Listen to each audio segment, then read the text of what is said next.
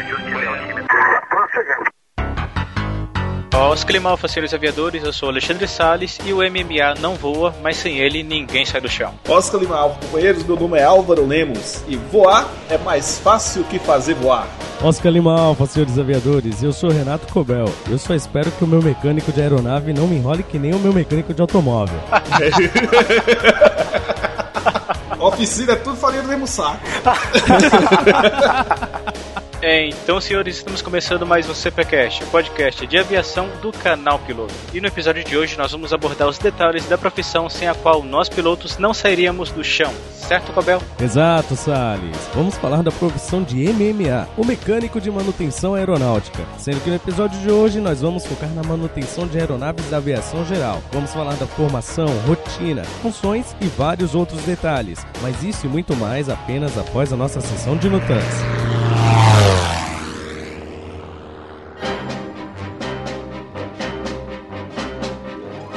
Então, senhores, vamos para mais uma leitura de notantes do CPCast anterior. Pronto aí, Cobel? Opa, pronto pro taxicópia. Cobel, quem acessa o site do canal Piloto certamente ficou sabendo que a obrigatoriedade do curso teórico presencial de piloto privado, que é citado no RBS 61, foi revogado por mais um ano, até 2014. E é justamente para esse pessoal que o recadinho da Bianchi de hoje é focado. E do que se trata? Para facilitar a vida dos estudantes de aviação de modo geral, a Bianchi lançou algo que está em desenvolvimento há meses e que não poderia ter vindo em melhor hora: os resumões de matérias de aviação, que são informações impressas em papel cartão, do tamanho de uma apostila, onde são reunidas as principais informações das matérias que você passou meses estudando. Ou seja, é a maneira perfeita para você se preparar para a prova da ANAC e também para manter fresca essa informação na sua cabeça após conseguir o seu CCT. E muita gente tem perguntado lá no Facebook da Bianchi se ele é frente e verso, se tem uma, duas páginas e etc. Bom, respondendo ao pessoal, todos os resumões têm informações na frente e no verso, e eles se desdobram tal qual uma carta de navegação em ali duas ou três folhas, tendo assim quatro ou seis páginas dependendo da matéria. E no que tange o custo do resumão e do frete, nós temos até uma dica, né, Cobel? Isso mesmo, pelo fato dos resumões terem apenas duas ou três folhas, eles são bem mais baratos do que um livro, por exemplo. Isso é bom por motivos óbvios, mas acaba sendo ruim por causa do preço dos fretes dos correios. Se você for adquirir apenas um resumão, por exemplo, o preço do frete ficará quase igual ao preço do produto. E para os que não sabem, o preço do frete é imposto pelos correios, e os correios são como a ANAC, estão aí para ajudar, só que não. e como a pessoa pode fazer para esse pedido, digamos, valer a pena, Cobel? Pensando nisso, a Bianchi montou kits de resumões pré-definidos, como o kit de resumões para piloto privado, kit de voo e o kit com todos os resumões disponíveis. E desse modo, com os temas definidos em kits fechados, o preço do frete não ficará tão pesado em relação ao seu pedido como um todo. E para finalizar, é claro que nós não podemos deixar de lembrar que se você for até o canalpiloto.com.br barra Bianchi, você poderá pegar o nosso cupom de desconto para economizar ainda mais por lá. Então veja os links na descrição e comece a estudar com agilidade na bianchi.com.br. Acesse e conheça!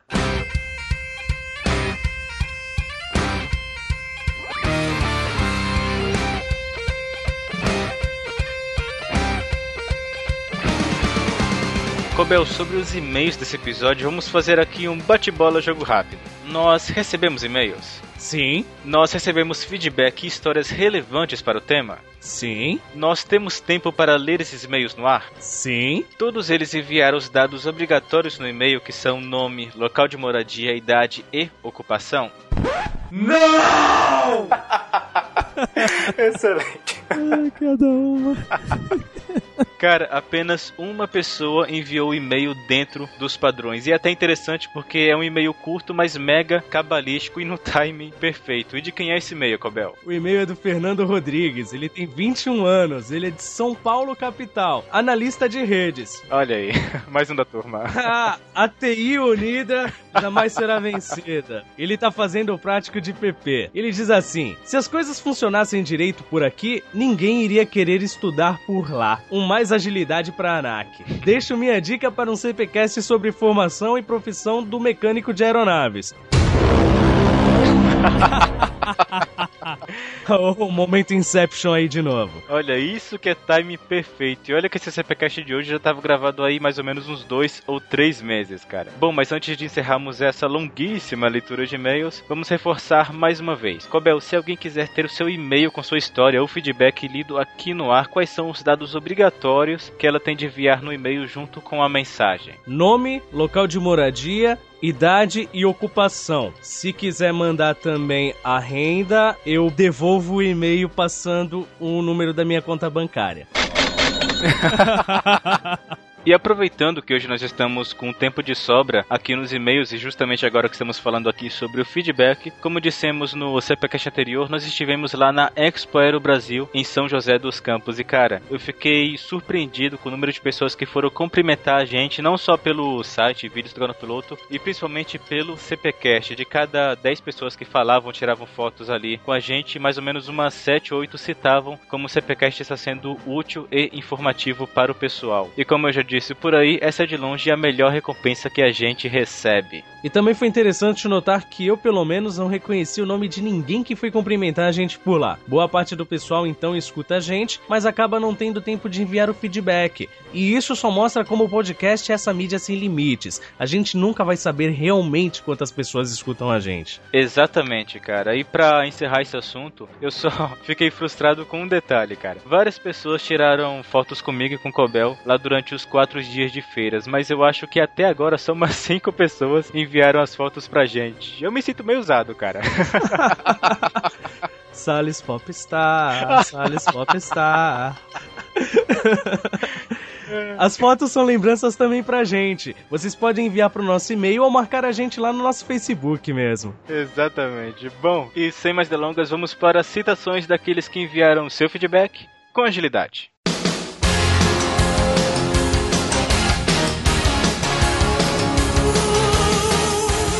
Então deixamos o nosso Oscar Malfa Christian Machado, que enviou uma dúvida sobre o tema faculdade e que já foi respondida no canal piloto. Então, Christian, o Google poderá lhe ajudar. O Google é seu pastor e nada lhe faltará. Ao Leonardo Augusto, que está assistindo todos os episódios em vídeo do canal piloto. Além disso, questionou o Mota sobre o exame oftalmológico. E nossa sugestão é você escutar o CPcast episódio 11. E também deixamos o nosso Oscar Malfa Felipe. Ao Eduardo de Paula, que reconheceu a trilha sonora sonora do Rammstein que usamos na vírgula sonora. Ao Albanese. Ao João Casagrande. Ao Victor Jardim, que escreveu dizendo que o CPcast sobre o PLA, ICAO, CMA e esse último são os preferidos dele. Ao Eduardo Carvalho. Ao Max Teodoro. E ao Mário, que disse que estava pesquisando sobre esse assunto e após essa aula ele se sente muito mais seguro. É isso aí, pessoal. Continue mandando seu feedback pra gente. Valeu! E, Sr. Cobel, se alguém quiser enviar um comentário sobre o episódio de hoje, qual é o e-mail do CPCast. Não se esqueçam de colocar a renda para retornar a minha conta bancária. cpcast.canalpiloto.com.br E se o pessoal quiser nos seguir nas kryptonianas redes sociais? New before Zod. I will find him! Temos o arroba canal piloto no Twitter e no Facebook, o fb.com barra canal piloto. Cara, leitura de e-mails é a parte mais divertida da gravação. e se alguém quiser se padronizar no estilo do canal piloto, onde ela pode encontrar nossas camisetas, canecas e outros produtos? Basta ver os detalhes lá no canal piloto. É, Cabel tá por aí ainda? Cabel? Bom, como a minha gravação aqui continua, vou pelo menos peraí, gravar. Peraí, peraí, peraí. Voltei. Eu falei aqui do produtos, né? Ó. Basta ver os detalhes lá no canalpiloto.com.br barra produtos. E sempre lembrando mais uma vez novamente que se você quiser baixar os episódios diretamente aí para o seu celular, Android, iOS, etc, o feed e tudo mais estarão aí na descrição deste post. E agora que nós já estamos cientes dos notans, o que temos agora? CPcast episódio 23, MMA, mecânico de manutenção aeronáutica.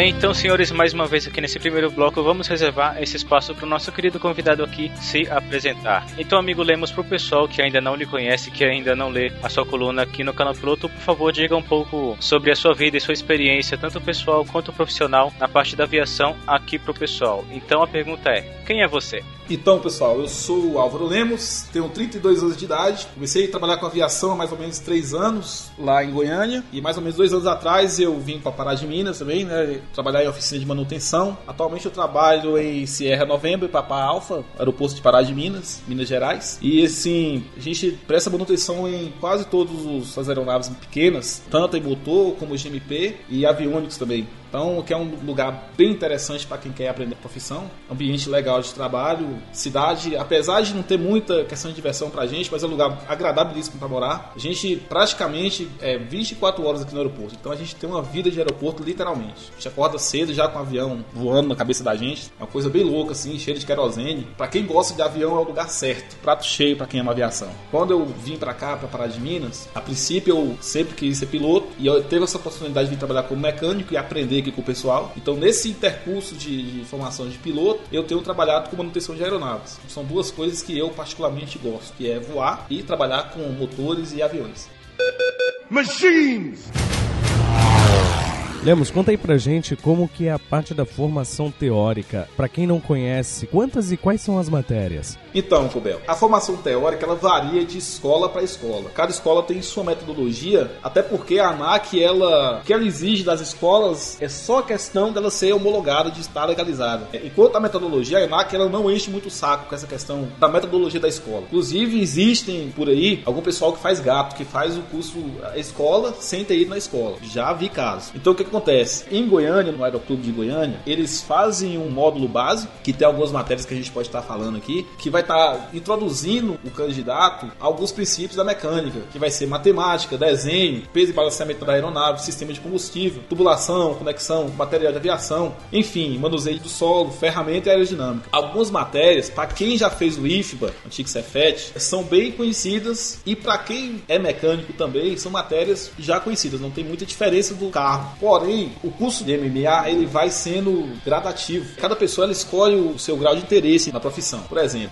eu gosto de motores, porque fui criado em oficina de carro e de trator. Então meu pai, desde pequeno, ensinou a gente a abrir e fechar motor de caminhão de carro. E de trator também. Então o que acontece? No módulo de motores de motopropulsor, além dessas matérias que são inerentes à, à profissão de mecânico, para quem faz IFPA, eletromecânica, o que seja, a pessoa vai se aprofundar em motor especificamente de aeronaves. Então vamos estar tá falando um pouquinho. Vai cair um pouquinho de teoria de construção de motores, sistema de admissão e escapamento, que é importante para aeronave, sistema de combustível do motor, sistema de ignição, que fala sobre magnetos, sistemas elétricos, é, alternador e tal, sistema de partida, no caso é o starter, sistema de lubrificação e refrigeração do motor, radiador de óleo, mangueiras, hélices, que não é o nosso caso na oficina, que a gente não trabalha com hélice. Algumas oficinas elas embandeiram hélice ou recupera. A gente não faz esse serviço. Em breve, aqui em Pará de Minas, é, vai se trabalhar com hélice. Aí tem a questão da remoção e instalação, que já é uma parte mais ou menos que eu trabalho. Meu trabalho aqui na oficina é receber esse motor que está com problema, desmontar, tirar a medição, lavar essas peças. Essas peças elas não são lavadas aleatórias. Por exemplo, um mecânico que trabalha com motor de, de caminhão, ele passa algumas peças numa escova de aço. A aeronave já não funciona assim, é mais delicado. Até o nosso ferramentário é uma ferramenta mais leve, questão de não quebrar certas peças. O que, que vai cair também? Sistema de proteção contra fogo. Algumas aeronaves, a gente, no nosso caso, a gente não mexe. O pessoal da célula que trabalha com isso. E a operação e manutenção do motor. Quando eu me propus a trabalhar com manutenção de aeronave, que meu alvo é ser piloto, graças a Deus já está encaminhado. Eu quis aprender o máximo da operação do motor. Então, quando a gente trabalha com o que a gente gosta e a gente passa a conhecer mais o motor da aeronave, a gente tem uma outra visão da aviação. É interessante até para os próprios pilotos, se puder, quem estiver no aeroclube que tem uma oficina de manutenção, aprender um pouquinho dessa parte da mecânica do motor, que é fundamental. E também a gente pode estar falando sobre a célula também, né, que compõe toda a estrutura da aeronave. Aí o que, que vai cair nessas matérias? A própria estrutura, montagem, alinhamento, entelagem para aeronave tipo Paulistinha, Piper, pintura e acabamento, reparos de alguns reparos que com o tempo a aeronave começa a desmanchar algumas partes, então ele tem que estar sempre recuperando. Soldagens, é, proteção contra chuva e gelo, sistema elétrico e pneumático, trem de pouso, enfim, tudo que é pertinente à estrutura da aeronave. A parte de aviônicos é uma parte mais complexa. Por quê? No caso de aeronave pequena, é necessário ter aqueles componentes básicos que a gente já conhece, né? E o aviônicos ela é um curso um pouco mais complexo. E é uma carteira que todo mecânico deveria ter, porque ela é essencial. Então ela vai falar tudo que é de parte eletrônica do avião. O mecânico hoje que ele tem GMP e aviônicos, ele pode considerar estar empregado em qualquer empresa, que normalmente elas exigem. O curso teórico é uma formação extensiva, que o cara tem que estudar, tem que gostar, tem que conhecer muito de aeronave, você tem que chegar muito perto da aeronave, tem que estar sempre perguntando até para os próprios pilotos sobre o, o funcionamento da aeronave. Então, o mecânico de avião, ele é o cara que ele não pode ficar preso só no curso teórico. Ele tem que se possível, até um aeromodelo ajuda ele a entender como é que funciona o avião, né? Então, assim, é bem extensivo, tem que estudar bastante. Hoje em dia as escolas, elas não estão preocupadas em formar o mecânico, elas estão preocupadas só em oferecer o curso, o cara fazer a prova e passar. Material por fora na internet é muito importante, manuais de aeronaves também ajuda bastante. Mas o ideal é que o cara que se propõe a, a ser um mecânico de avião, ele convive, ele tem uma vida de aeroporto e de aeronaves e esteja sempre perto do piloto, que também conhece muito sobre a operação da aeronave. Então, resumindo, basicamente pelo que eu entendi, você tem inicialmente primeiro ali o curso teórico e logo após você tem, digamos, três especializações, que seria essa parte que você citou. A primeira a parte do motopropulsor, logo depois a célula e a terceira seria o aviônico, certo? Certo. Nesse caso, a ordem dos fatores não altera o produto. Mas o ideal é se o cara gosta muito de matemática e gosta de eletrônica, ou já trabalha com eletrônica, por exemplo, tem caras que já vêm do Senai já com o curso de eletrônica, que foi o caso de um colega de trabalho que hoje é piloto, é o Guilherme. Ele já veio do Senai, é torneiro, torneiro mecânico e técnico em eletrônica. Quando ele chegou aqui no, no, nos aviões, ele já sabia mais ou menos o que que como se identificar um, um defeito de uma pane elétrica ou uma pane eletrônica. Machines! Bom, Lemos, agora partindo aqui para a parte do curso prático, eu creio que a maioria do pessoal que está escutando tem a referência unicamente da parte da formação de piloto, que basicamente depois da parte da formação teórica que a gente citou no bloco anterior, a gente vem com a parte prática, ou seja, primeiro todo aquele estudo no solo ainda e logo depois, no caso dos pilotos, a gente faz a nossa experiência mínima, que seriam as horas de voo. Mas no caso da formação de mecânico de manutenção aeronáutica, como que funciona essa parte para adquirir a primeira experiência para você fazer ali o seu cheque? Seja, todas as escolas elas dão também essa parte da experiência prática ou só apenas algumas instituições mais especializadas fazem isso? Quando eu estava pesquisando algumas escolas para mim fazer o curso de mecânico, eu observei o Senai, acho que no Rio Grande do Sul, se não me engano. Lá é um pouquinho mais complicado de entrar porque você é processo seletivo, né? Então o cara tem que ser o cara para poder passar no, no Senai. O que, que aconteceu no, no Senai? O pessoal da aeronáutica cedeu um bandeirante que não estava sendo operado para a escola. Então os alunos que estavam entrando nas três categorias, célula, aviônicos e motopropulsor, já tinha sua aeronave para poder estudar. Então, o que, que acontece? O que, que é mais fácil? A gente estudar com fotos, vídeos, ou a gente ter o contato direto com a peça. Eu acho que algumas escolas elas erram e não têm a sucata, vamos dizer assim, de peças na sua instituição. A gente sabe que tudo que é visual, tudo que é tátil é mais fácil de se assimilar. No caso do Aeroclube de Goiás, eu não sei como está lá hoje, porque faz tempo que eu tive lá. Mas assim, eles até então eles não tinham aeronave desmontada para esse tipo de curso. Normalmente o que é que está acontecendo na formação do mecânico hoje? As escolas estão oferecendo o curso e cada um corre atrás do seu. É aquela história, né? Que o gato que tem a unha maior sobe no muro mais rápido né? O pessoal vem para a oficina e não tem muita coisa que fazer, porque viu uma parte em, livro, em apostila. Mas assim, essa parte prática eu concordo com a ANAC de ser extensível o pessoal aprender. Por quê? A gente está montando aqui o motor do avião do Aeroclube, do Victor Oscar de Forno, tá aqui do meu lado o motor. Então, assim, todo dia é um aprendizado diferente, porque a gente acompanha todo dia o processo de vários motores. O Gustavo, que está aqui do meu lado, está aqui trabalhando com a gente, ele estava trabalhando com estrutura lá fora e ele achou melhor vir trabalhar com a gente aqui na sessão de de motor. Para ele, sim, é uma mão na roda, porque o que, acontecia? Ele até então, como a gente estava conversando, ele só tinha visto o motor nas apostilas, pouquíssima coisa. Então ele chega aqui na oficina e depara com o motor do aeroclube desmontado, né? Acompanhando a questão da montagem com o manual, acompanhando a desmontagem que é importante. Às vezes o pessoal fala assim: ah, mas você vai ser mecânico, você vai ser ajudante de mecânico. Não é ajudante, é a pessoa que estudou, que vai desmontar um motor de um avião, a pessoa que estudou para aquilo ali, para ter uma desmontagem da forma correta, como manda o manual. A gente trabalha com boletins e manuais, não sei se vocês já conhecem conhece, se como piloto também. A gente trabalha com os boletins sempre atualizados da fábrica. Nesses boletins vai estar todo o procedimento, desde a desmontagem, da preparação da peça, até a montagem e instalação do motor. Então o que, que acontece? Quando o aluno, o estagiário vem, a gente cai na oficina, a realidade é completamente diferente, porque a gente está no campo de batalha, a gente está tendo contato com a peça. Eu tenho aprendido bastante com o pessoal de pista, porque eu trabalho interno, na assistência de motor, e eu aprendi muita coisa. Por exemplo, eu não sabia como é que funcionava um trem de pouso, porque eu só era interessado em motor. Perguntei para um dos mecânicos, ele me explicou que é o gearbox, né? Que é um sistema elétrico e hidráulico. Se falhar um, você tem o outro funcionando. Tem a questão da checagem de motor, que foi uma das primeiras matérias que eu fiz aqui no canal Piloto, que aprendi com outro mecânico. Então são coisas que você só aprende estando dentro da oficina. É mais ou menos assim que funciona. Quem está começando na profissão, ele está sendo pago para aprender. Se o cara colocar isso na cabeça, não vai desanimar, certo? Não vai ter aquela questão de desânimo. Poxa, eu estou trabalhando de ajudante, estou todo sujo de óleo. Por exemplo, agora eu estou com a calça toda suja de gasolina e de óleo. Mas se você for olhar para um ponto de vista mais animador, você percebe que você está sendo pago para você aprender uma profissão. Machines! Na formação de piloto, você precisa passar por uma formação teórica, prática, e depois disso você também tem que conseguir algumas certificações, né? No caso do mecânico, como e quais as certificações que você deve conseguir?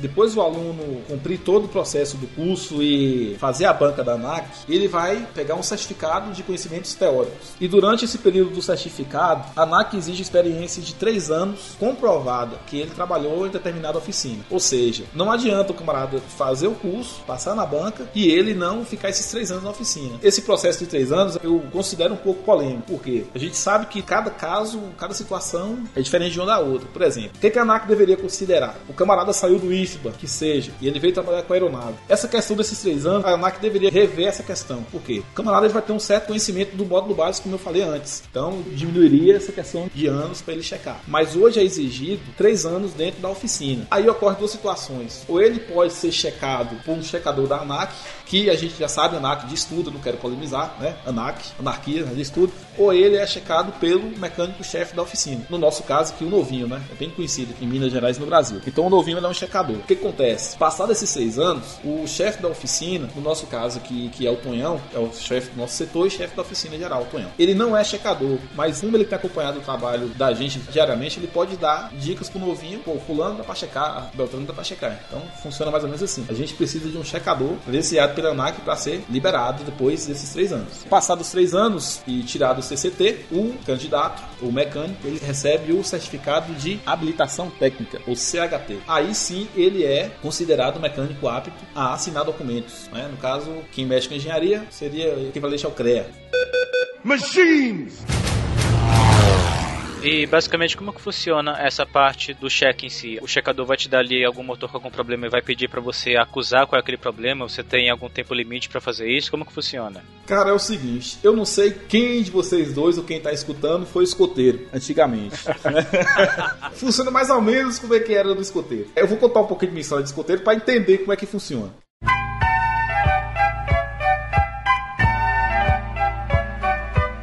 Antigamente a gente tinha no escoteiro a questão que a gente chamava de especialidades, que é parecido com isso aí. Para quem conhece o escotismo, sabe que existe um símbolozinho que é pregado na camisa. Não sei se vocês já viram, ou quem tá escutando já viu também. E uma certa época eu tinha uns 12 para 13 anos e terminado uma reunião de escoteiro, o chefe me chamou, né? Álvaro, por favor, vem aqui na frente. Eu pensei que eu ia tomar porque eu aprontava muito. e aí ele falou assim: não, hoje você vai estar tá sendo honrado, a gente vai estar tá te dando uma insígnia de segunda classe. E eu fiquei assim, pasmo, porque a insígnia de segunda classe era equivalente ao piloto privado de avião.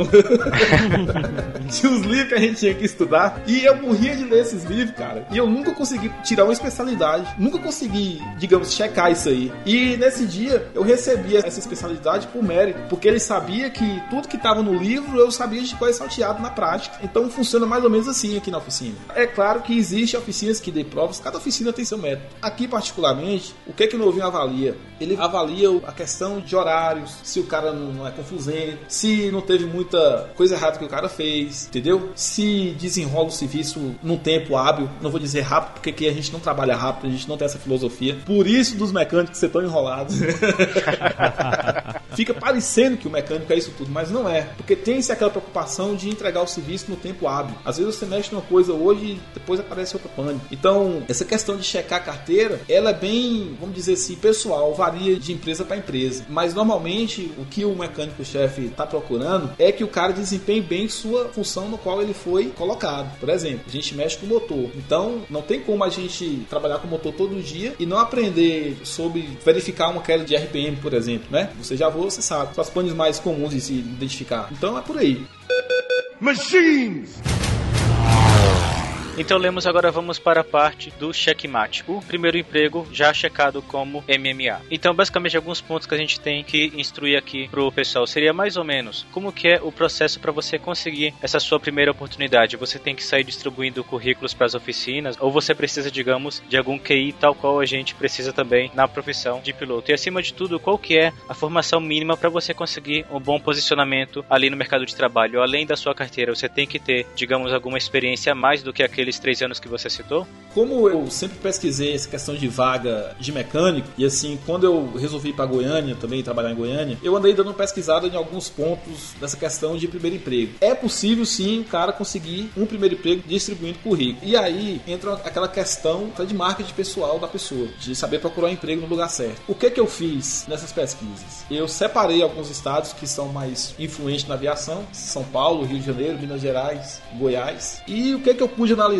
para quem está procurando emprego já checado. O que, que as empresas exigem? Normalmente elas pedem duas habilitações: célula e preferencialmente aviônicos. Mas a maioria dos mecânicos tem célula e GMP. Checado, é possível sim conseguir emprego. E aí vamos salientar a questão do QI, certo? A aviação a gente sabe que é uma troca de favores. Tanto aqui na TBA, onde eu trabalho aqui em Minas, quanto na tua empresa que eu trabalhar em Goiânia, foram indicações indicações fortes, certo? De dono de avião que contei minha história, que eu queria ser piloto, eu gostava de mecânica. Então aquela velha ligadinha resolveu tudo. Recentemente eu estava lá no aeroporto Carlos Prates e conversando com os mecânicos, eles falaram que tinha um monte de currículo. E cara bom, cara que era o cara. Além desses cursos de mecânica, o cara tinha outros cursos a mais. E esses currículos acabavam virando rascunho lá do, do, do pessoal do escritório. Virou rascunho, cara bom. Em compensação, tinha outros caras que não tinham tanta experiência como, como mecânico, só tinha só o curso, no caso uma especialidade, e uns que nem curso não tinha ainda ia fazer a prova. Então a questão do QI é bem relativa, cada caso é um caso. A questão do QI eu penso o seguinte: o cara que consegue o que indicou é aquele cara que ele conhece pessoas em frente na aviação isso é lógico. E aquele cara que corre atrás, que gosta da profissão, que foi o meu caso. Eu sou apaixonado pela profissão, gosto demais. E tive boas indicações disso aí. Mas também acontece, Salles e Cobel. Hoje a gente não pode estar indicando todo mundo. É preciso conhecer um pouco da vida da pessoa para a pessoa entrar em determinado serviço. Até porque a aviação é uma coisa muito séria. Uma limalha que entrar no motor, você cai, o motor, o avião bate o motor. Quem está sendo indicado para a oficina? Se o cara gosta da profissão, se o cara tem prazer de trabalhar com aeronave, que eu acho que a aviação é meio que um do Bolinha, é um trem bem fechado. E eu acho que a ANAC é certa de cobrar isso aí do, de quem tá entrando. E vamos falar assim: passaram muitas pessoas na oficina aqui onde trabalho. E muitos caras desistiram. Teve um carinha que veio aqui um dia, a gente esperou ele vir no outro dia e nunca mais não apareceu, porque ele viu que era coisa completamente louca. Entendeu? E ele foi QI, ele não ficou. Agora sim, a questão da seleção da, das empresas aéreas é bem relativa. A gente sabe que a Gol demitiu um monte de gente esse ano passado, né? E foi um desânimo para alguns mecânicos, porque muita gente se forma lá no curso de mecânico e acha que vai mexer com 747, Antonov, Airbus, esses negócios. Então o pessoal tem uma visão meio que diferente da aviação. A aviação são esses aviões maravilhosos que a gente conhece, que a gente ama tanto, né? Aqueles coisas enormes voando. Mas a aviação é também o César 150. É um Paulistinha que da vez está com a no carburador. É o polêmico com aeroboero, né? Então a aviação é isso em tudo. Às vezes o cara ele vem cheio de pompa pra oficina e dá de cara com o Ipanema todo sujo de areia. O cara desanima. Então é essa questão. O QI e o cara gostar, eu acho que conta muito na hora de ser selecionado também. No meu caso aí, Salles, é o seguinte, quem me indicou aqui foi o Nasson Júnior, que é um grande amigo, cara que é o meu tutor na aviação, é o Nasson. É uma pessoa que, particularmente, tem outros, o Rodrigo também lá de Teixeira de Freitas, que é um cara assim, são pessoas maravilhosas que eu conheci. O Tonhão, que é meu chefe aqui na oficina, o Novinho que me deu a oportunidade. O que, que aconteceu no meu caso? Eu vim trabalhar na oficina até eu concluir minha formação como piloto. Graças a Deus as coisas estão acontecendo hoje. Não que eu vá abandonar a mecânica, eu pretendo sempre estar mexendo com motores, mas o meu foco sempre foi ser piloto, eu sempre quis voar. Mas eu agreguei a isso com o prazer de trabalhar na oficina, porque eu gosto. Eu sou apaixonado pela oficina, mexer com motor, eu particularmente gosto. E tem uma questão também que é importante salientar, até para quem tem tempo para estudar é possível fazer os dois. Porém, você vai ter que dedicar só a um. Eu estou optando para ser piloto, certo? Eu gosto de mexer com motor e tudo, mas eu estou tendenciando para ser piloto. É possível ser os dois? Sim. Eu conheci piloto da Fretax aqui que o cara chegava aqui e fazia sua revisão. Era piloto de baro, entendeu? Mas é possível sim ser os dois. Eu acredito que com um pouco de força de vontade, como o Bené é mecânico e piloto, até hoje ele faz algumas manutenções, como o Guilherme também é mecânico e piloto. Tem um colega nosso aqui, Daniel, também, que é mecânico e já é piloto. O próprio Tonhão, que o cara que comanda isso aqui tudo e ele tá vai checar, se Deus quiser, o PP e o PC dele. Então, assim, no meu caso em específico, eu ainda pretendo tirar minhas carteiras, sim. Vou batalhar para isso, pelo menos o GMP. E assim, é um diferencial. Quem tem carteira de mecânico e quem é piloto checado com PC ou PP é o diferencial, sim. Por quê? Vocês devem saber, vocês conhecem de aviação também e que tá escutando, os pilotos de Ipanema são os caras mais loucos que eu conheço. Porque quando eles trazem um, um motor para cá pra gente, aqui como eu já vi, vim de lá de Guanambi, lá perto da minha cidade, é porque o motor já não tem o que fazer. Porque ele já mexeu de tudo que tinha de mexer, ele não conseguiu achar pane. Os pilotos de Ipanema são os caras que, para mim, eles são melhores que certos mecânicos que tem por aí. Mesmo sem ter carteira, mesmo sem ter checado, mesmo sem ter passado pelos três anos de oficina, são os caras que eles se viram para consertar seus aviões. É o que acontecia mais ou menos na Segunda Guerra Mundial. Ou se consertava o avião, o P-51, o que seja, o P-40 no meio do mato, morria. Então, é por aí. Machines! Lemos, conta pra gente mais sobre a rotina da sua profissão. Quais são os gêneros de manutenção e as correções que o MMA efetua? Ele faz alguma coisa além da manutenção, como a pintura e serviços gerais? Tem escalas ou vai variar com a demanda, o trabalho? Conta como que é o período de trabalho e as folgas. Eu vou falar sobre a equipe da gente. vou começar falando primeiramente sobre o Tonhão, que é o mecânico-chefe da oficina. E ele já tem 22 anos ou 23 anos que trabalha só com motores cilindros opostos Continental e Lycoming. É o cara que conhece assim tudo sobre medidas e se passar um avião voando, ele sabe que motor é que está funcionando. Então é o cara que é o cérebro da oficina. O que, que acontece no nosso setor de moto propulsor? É o Tonhão, como já citei, eu, o Gustavo que está aqui do lado, que está checando a carteira dele também, e o Marçal, que também já é piloto, checou. que engraçado engraçado que ocorre uma situação meio que engraçada aqui no nosso setor, é que a maioria dos camaradas que caem aqui dentro vira piloto.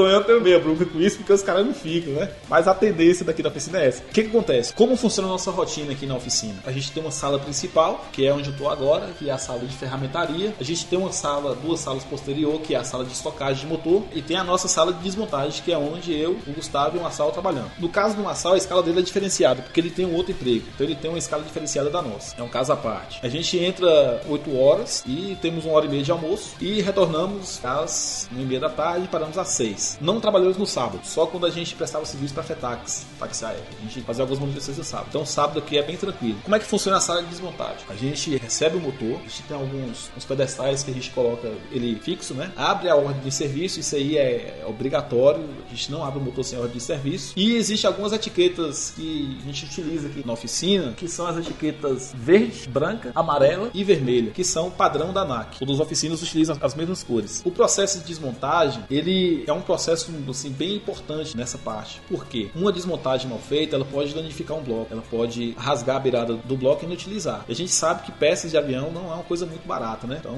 a gente tem muito cuidado. As juntas da tampa do cilindro também tem que ter cuidado. É uma coisa simples, mas que tem manuais para ser retirado. E feita essa desmontagem, a gente lava essas peças com gasolina. Imagina o tanto de gasolina que gasta para lavar um motor de um avião, né? Então custa muito caro fazer um motor. A gente lava essas peças com gasolina, remove tudo que é de junta de cola, limpa lixa se for o caso e usa removedor pastoso, que é um processo mais rápido de remover a tinta. E no bloco tem uma questão interessante que eu já falei em uma das minhas matérias, que é um produto que chama aludine. A gente chama aludinização. É um pozinho dourado que se mistura na água e a gente mergulha esse bloco dentro do aludine para ele dar aquela cor característica do motor, aquela cor dourada. Como o aludine está sendo pouco encontrado no mercado, a gente tem pintado os motores simulando o aludine com a vaporização bem pouca, só aquela fumacinha para ele dar aquele brilho. Feita essa parte de lavar e pintar, a gente vai sistematicamente etiquetar essas peças e a etiquetagem a ANAC exige que se coloque o, o PN, que é o número da peça, e o número de série, e que essas peças sejam colocadas em armários separados, tudo devidamente catalogado, tudo colocado em seu devido lugar. O que, que acontece? O bloco ele vai para o teste de trinca, é uma empresa aqui em Belo Horizonte que faz esse, esse processo. O eixo vai para a retífica, se for necessário, também inspeção de trinca, e algumas engrenagens também vai para a inspeção de trinca. Os parafusos que menos essenciais, que não pega tanto torque, a gente manda para a bicromatização, para ele voltar todo tipo douradinho, bem coloridinho. É um processo que a gente chama de embelezamento do motor. Quando essas peças chegam da retífica, da inspeção, sistematicamente, isso é coisa sistemática, a gente pega uma pistola de ar e limpa isso quantas vezes for necessário. Não pode ficar nenhum resquício de poeira. Já aconteceu de um motor ter vindo da revisão com polímero de vidro que poderia fungir o motor também. Feito esse processo de, da inspeção e da retífica do motor, a gente, com o também, vai acompanhar o processo de medição do motor, dos moentes do eixo e algumas partes do motor também, que onde pega o eixo e onde pega as buzinas. Tudo medido, comparado com o manual da aeronave do, do motor do fabricante, no caso Continental ou Lycone. Então tudo sistematicamente catalogado, tudo sistematicamente anotado, sem margem para erro. Erro é uma coisa que a gente não pode cometer aqui, senão a gente pode fundir o motor. E a ANAC exige tudo isso catalogado em documento. Tudo que é pertinente ao motor da aeronave é devidamente anotado e calculado e bem medido. Feito isso aí, aí é feita a montagem do motor, que é uma reportagem que eu não vou falar muito, que é uma reportagem que eu vou estar fazendo em breve, que é sobre o TBO. não tira aquela, aquele suspense. Enfim, é um serviço que a gente, como o Tonhão fala pra gente, nem que a gente demore dois dias, mas faça bem feito pra gente não ter que fazer de novo. Então a gente procura fazer tudo dentro de um tempo razoável pra gente. Nossa média de fechar um motor de seis cilindros, por exemplo, o motor de um bar ou de um Seneca, é de aproximadamente uma semana, já com as peças todas aqui. Normalmente a gente monta na média de uns quatro motores por mês. É nossa meta pessoal. Dá para montar mais, mas o ideal são quatro motores por mês. E é muito serviço. O trabalho é um pouco, às vezes, cansativo. Mas assim, como eu tava falando com alguém no Facebook, eu mesmo me sirvo de cobaia, por assim dizer, nos motores que eu faço. Porque quase todos os aviões que eu faço motor eu vou neles. Enfim, é um trabalho assim bem gratificante a gente ver a aeronave que a gente fez o motor, a gente acompanhou todo o processo veio voando. É uma coisa bem gratificante mesmo. Eu, particularmente, é isso que me encanta no meu trabalho. Machines! Agora lemos nesse bloco que vamos falar um pouquinho da parte da evolução da profissão, uma vez que a pessoa já esteja ali contratada e trabalhando já há algum tempinho. Então, a partir do momento que ela é contratada ali com as carteiras básicas dela, quais que são os cargos acima que ela tem como opção para atingir durante as promoções e como que funciona a promoção na empresa ou até migração para outras empresas maiores, como por exemplo é o caso das linhas aéreas. E também para você fazer tudo isso, existe algum outro curso ou especialização para você fazer essa evolução dentro da profissão? Olha, As empresas hoje elas necessitam de mecânicos qualificados, ou seja, mecânico que tem as carteiras, caso módulo básico, células de MP aviônicos, a gente sabe que muita gente está sendo formada, mas vai do interesse de cada um. Normalmente as empresas elas oferecem sim cursos de especialização para seus mecânicos. Isso até é exigido por lei também, né? A questão de leis trabalhistas exige que a empresa tenha cargos de salários e de, de prospecção de profissão. Por exemplo, a Azul ela tem os seus mecânicos de ATR de Embraer, né? Então existe cursos específicos para essas empresas. Elas proporcionam aos seus funcionários esses cursos de suas aeronaves, até porque são importantes. Mas hoje em dia na aviação, até para quem é piloto, para quem é mecânico, o inglês ele não é mais um diferencial, né? A gente sabe que o inglês ele é necessário. É uma coisa que o mecânico ele tem que ter o inglês hoje em dia. Por quê? A nossa empresa vai mandar alguns mecânicos para o curso do King Air. Então, se tivesse um mecânico mecânico curso de inglês, ele já era um mecânico completamente diferenciado. O potencial ia ser bem mais explorado. Eu estava verificando alguns cursos na internet de formação extra de mecânico e tem um curso da Robinson, do R22, que um intérprete aqui do Brasil, ele, ele encaminha o interessado aos Estados Unidos, obviamente com todas as despesas pagas, né? E ele serve de intérprete para o curso do, da Robinson, do R22. A ANAC aceita esse curso. E também eles próprios, o Breno, ele foi buscar um, ele é piloto, né? Ele teve na fábrica da Cessna para buscar um Skylane o patrão dele. Então lá ele teve todo o curso da aeronave, do John School, teve o curso do Garmin também, do G1000. O que é que o Breno estava me falando? Que eles falam tudo pausadamente, tudo explicadinho. Se for necessário, eles repetem também pausadamente, bem explicado, para o pessoal que não tem tanta fluência em inglês. Por exemplo, as, as linhas aéreas, normalmente, não há muito o que fazer, né? A gente sabe que a manutenção da aeronave é uma coisa quase que extensiva e bem, às vezes, a que pega muito no pé. E um colega nosso, o Breno, ele recebeu uma proposta para trabalhar numa linha aérea. E ele recusou a proposta porque ele ia ficar só o mecânico de prontidão. Então, no caso dele, não tinha muito que ele aprender. Só alguns reparos, algumas coisinhas besteiras. Então, ele preferiu continuar na profissão. É um caso à parte também. Mas as empresas sim oferecem cargo de carreira para o mecânico. Há uma evolução. Nos Estados Unidos e na Europa, o mecânico de voo ele é chamado de engenheiro de voo. Diferente aqui no Brasil, que é chamado só mecânico. Eu estava pesquisando o Concorde. Estava pesquisando sobre o Concorde. E o Concorde ele ia um engenheiro de voo só para monitorar a aeronave. Né? Então era o cara que era o engenheiro literalmente. Então as empresas elas têm preocupação sim de qualificar seus funcionários. Até por questão de, de leis trabalhistas e burocracias também da NAT. E o mecânico está conhecendo mais sobre, o, sobre os aviões. Se eu pudesse, se eu tivesse tempo hábil para mexer com isso, eu faria o curso dos aviões que eu particularmente gosto, que é o ATR. Sou fã do ATR e fã de, de aeronaves turbo-hélice. Quando eu tiver oportunidade, eu espero sim fazer alguns cursos de reconhecimento dessas aeronaves. Alguns lugares do país já oferecem esses cursos, que são fundamentais até para quem quer voar também, quem quer ser piloto. Machines! Então, Lemos, depois aí dessa quase uma hora de conversa aqui, a gente já viu tudo que você passou aí para fazer a sua formação como mecânico. E depois de tudo isso, qual que é a sua dica final para quem pensa em se tornar um mecânico de manutenção aeronáutica? Eu considero a aviação quase que um dom. Por que é um dom? A gente teve nossos pioneiros, o Santos Dumont, que é a nossa figura assim, ilustre na aviação. E o Santos Dumont ele tinha um conhecimento tremendo de mecânica. Para ele chegar na Demoselle, ele, cara, ele teve que ralar muito. Quantas vezes eu acho que o Santos Dumont ele fazia uma medição e dava errado, e ele botava uma engrenagem e dava certo. E quantos outros que são considerados lunáticos na aviação, né? Bartolomeu de Guzmão, o próprio Da Vinci, que, que teve sua primeira teoria do helicóptero. Quantas pessoas que passaram pela aviação. E normalmente quem mexe com aviação é uma coisa que é desde criança. Meus primeiros brinquedos foram aviões. Meu pai, ele sempre me instruiu a, a avião. Não sei porquê, acho que meu pai sempre gostou de avião. E eu sempre fui instruído a, a, a gostar de aeronave. Uma vez meu pai trouxe um pedaço de pulverizador de roça lá para casa para fazer de retratório de água. Nessa época a água lá era meio, meio, meio difícil.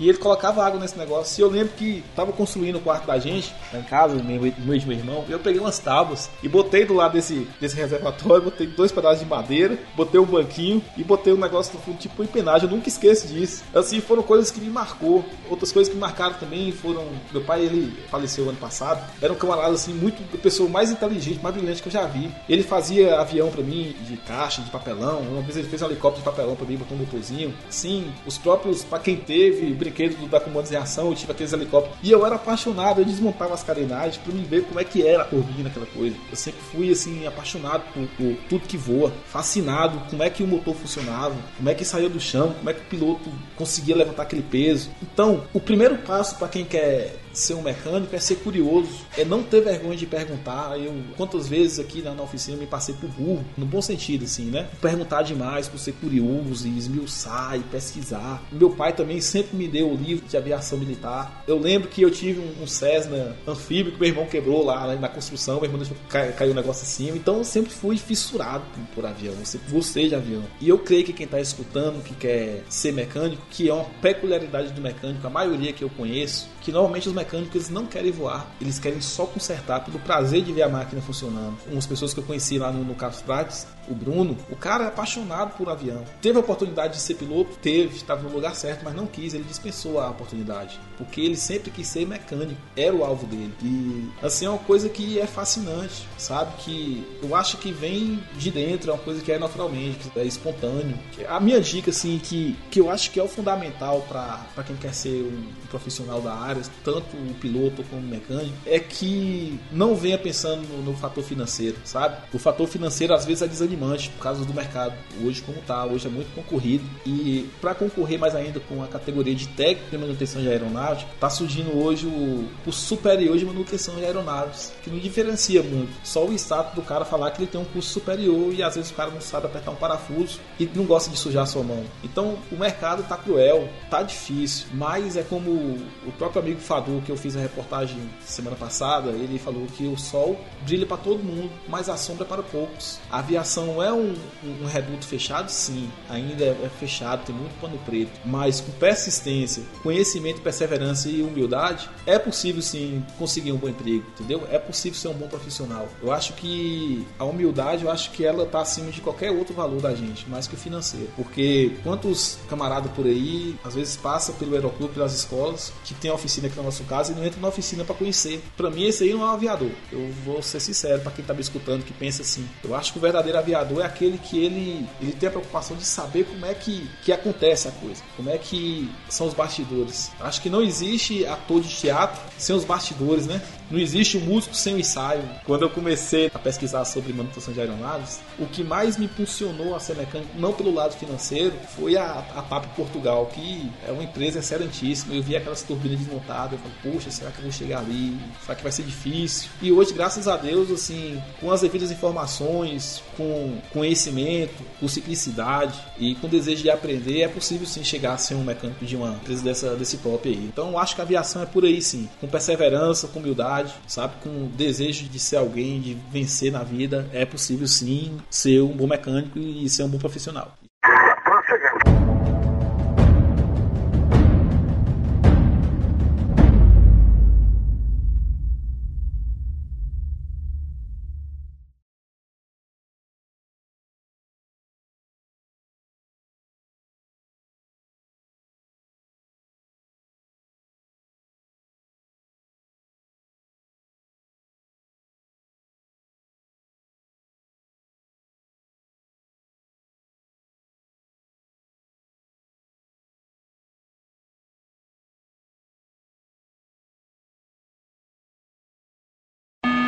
Cara, eu vi um Seneca aqui que Guilherme colocou um, um neon que foi uma coisa de doido aquilo ali. Se tivesse voando com aquele trem ligado, parecia um OVNI voando, aquele negócio.